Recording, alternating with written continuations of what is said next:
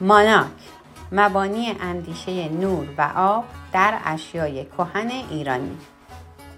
با سلام و درود به همه شنوندگان عزیز و محترم رادیو ایران شهر به ویژه هنرمندان و علاقمندان به تاریخ فرهنگ و هنر ایرانی. من دکتر پردیس بهمنی هستم و تخصصم مبانی طراحی اشیاء کهن ایرانی هست.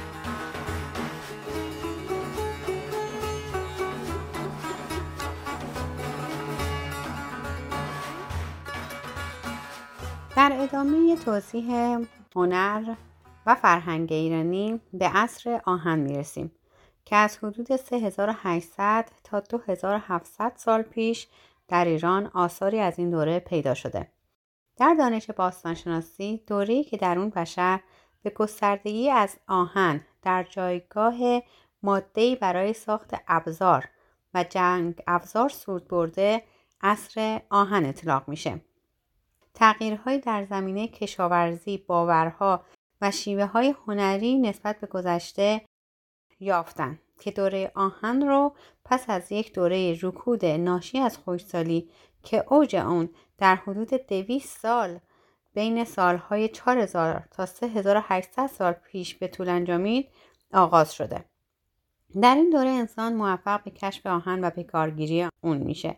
پیدایش آهن به عنوان سخت ترین فلزی که انسان بدون دست پیدا کرده موجب انقراض قطعی ابزارهای سنگی میشه که هنوز کم و بیش در دوره های مصر و مفرق تداول داشتن.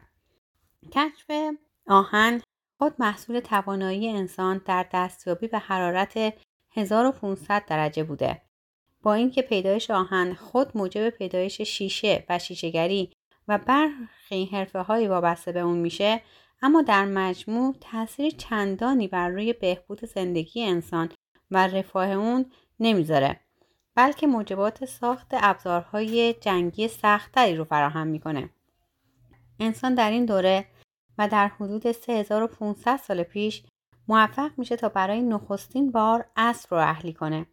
اما اهلی کردن اسب برخلاف اهلی کردن حیوانات دیگه در دوره های قبل کمکی به بهبود زندگی انسان نمی‌کنه بلکه به دلیل استفاده روزافزون جنگاوران و غارتگران از اون شرایط زندگی انسان ها رو حتی می‌تونیم بگیم سختتر و ناامتر می‌کنه. دوره آهن در شرایطی آغاز میشه که عمده سکونتگاه های انسان بر اثر خوشسالی از میان رفتن و انسان مجددا به شرط زندگانی کوچنشینی روی آورده. این شرط خوشسالی و کمبود مواد غذایی به ناچار موجبات گسترش لشکرکشی ها و جنگ های دائمی و بیپایان و حملات مداوم سرزمین ها به یکدیگر رو فراهم ساخت. لشکرکشی هایی که هر دو نوآوری تازه انسان یعنی آهن و اسب به تمامی در خدمت اون قرار گرفته بود. از این دوره برخلاف دوره های پیشین شواهد چندانی از سکونتگاه های انسانی مشاهده نشده. سکونتگاه های اثار پیشین هم اکنون جای خود رو به گورستان های بزرگ داده. اما این دوره در واقع آخرین دوره عصر قبل از تاریخ هست و در واقع می‌تونیم به نمونه های از آثار بسیار فاخری از آثار فلسکاری پیش از تاریخ از این دوره و قبل از اون در دوره مفرق اشاره کنیم از جمله این آثار حدود قرن هشتم پیش از میلاد در ناحیه غرب دریاچه ارومیه که جایگاه کاوش های تازه تری واقع گشته با هنری آمیخته از ویژگی های محلی و عناصر آشوری و اورارتویی در شمال به وجود میاد. کاوش هایی که در زیویه آذربایجان به عمل اومده گنجینه از اشیاء زرین، مفرقین و آجی رو از دل خاک بیرون آورده که همه متعلق به حدود قرن هفتم و هشتم پیش از میلاد هستند.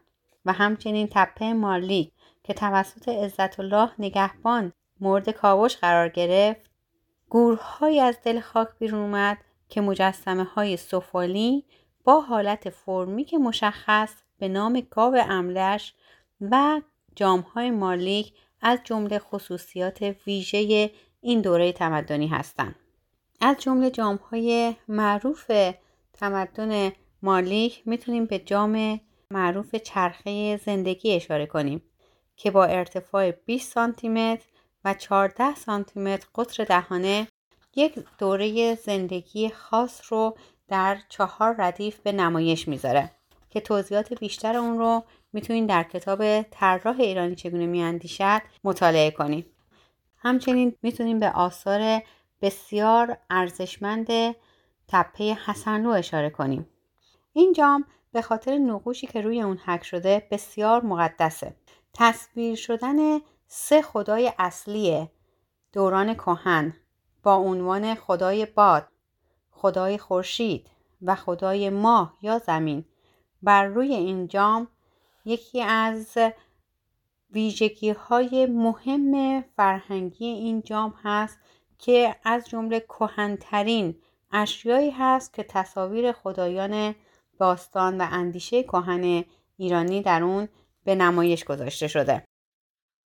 همچنین دیگر تصاویر و نقوشی از جمله زایش ایزد مهر از دل سنگ تصاویری مربوط به پهلوانان و هدیه دادن به پادشاهان و همچنین مبارزان و طراحی برخی از ابزارالاتی مثل خنجر و سوار بودن پهلوانان بر گرده شیر از جمله نشانه هایی هست که بسیار در این جام ارزشمند هستند.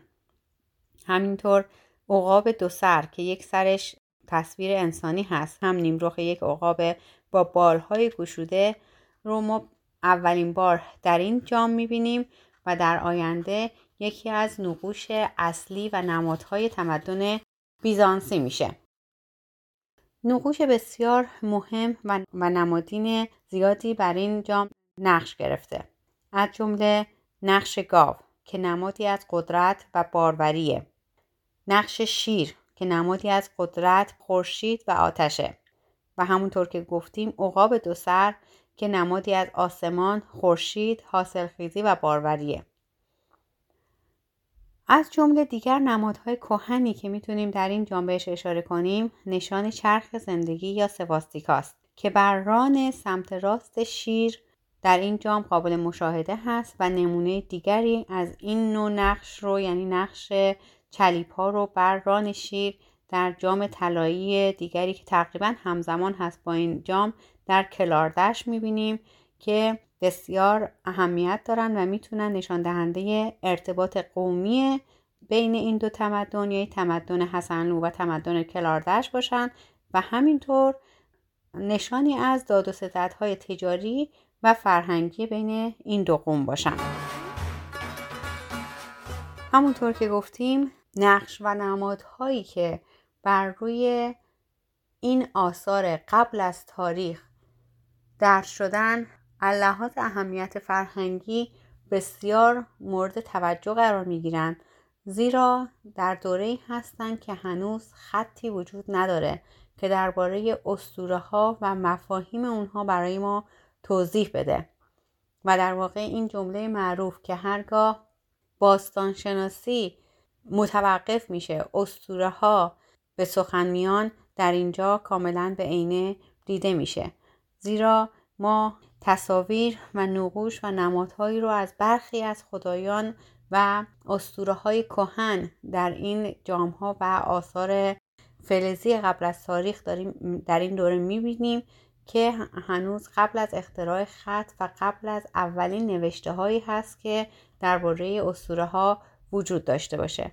پس بحث و تحقیق و پیگیری در رابطه با آثار کهن بسیار می‌تونه به اسطوره شناسی ما کمک کنه. در جلسه آینده امیدوارم که بتونیم که دوره تاریخی رو شروع کنیم. از توضیحاتی درباره تمدن جیرفت آغاز می‌کنیم که قدیمی ترین نوع خطی که کشف شده در اون به دست اومده. هرچند که هنوز کاملا خوانده نشده و در ادامه به تمدن‌های بین النهرین سومر بابل آشور و اکد خواهیم پرداخت. موفق و سربلند باشید.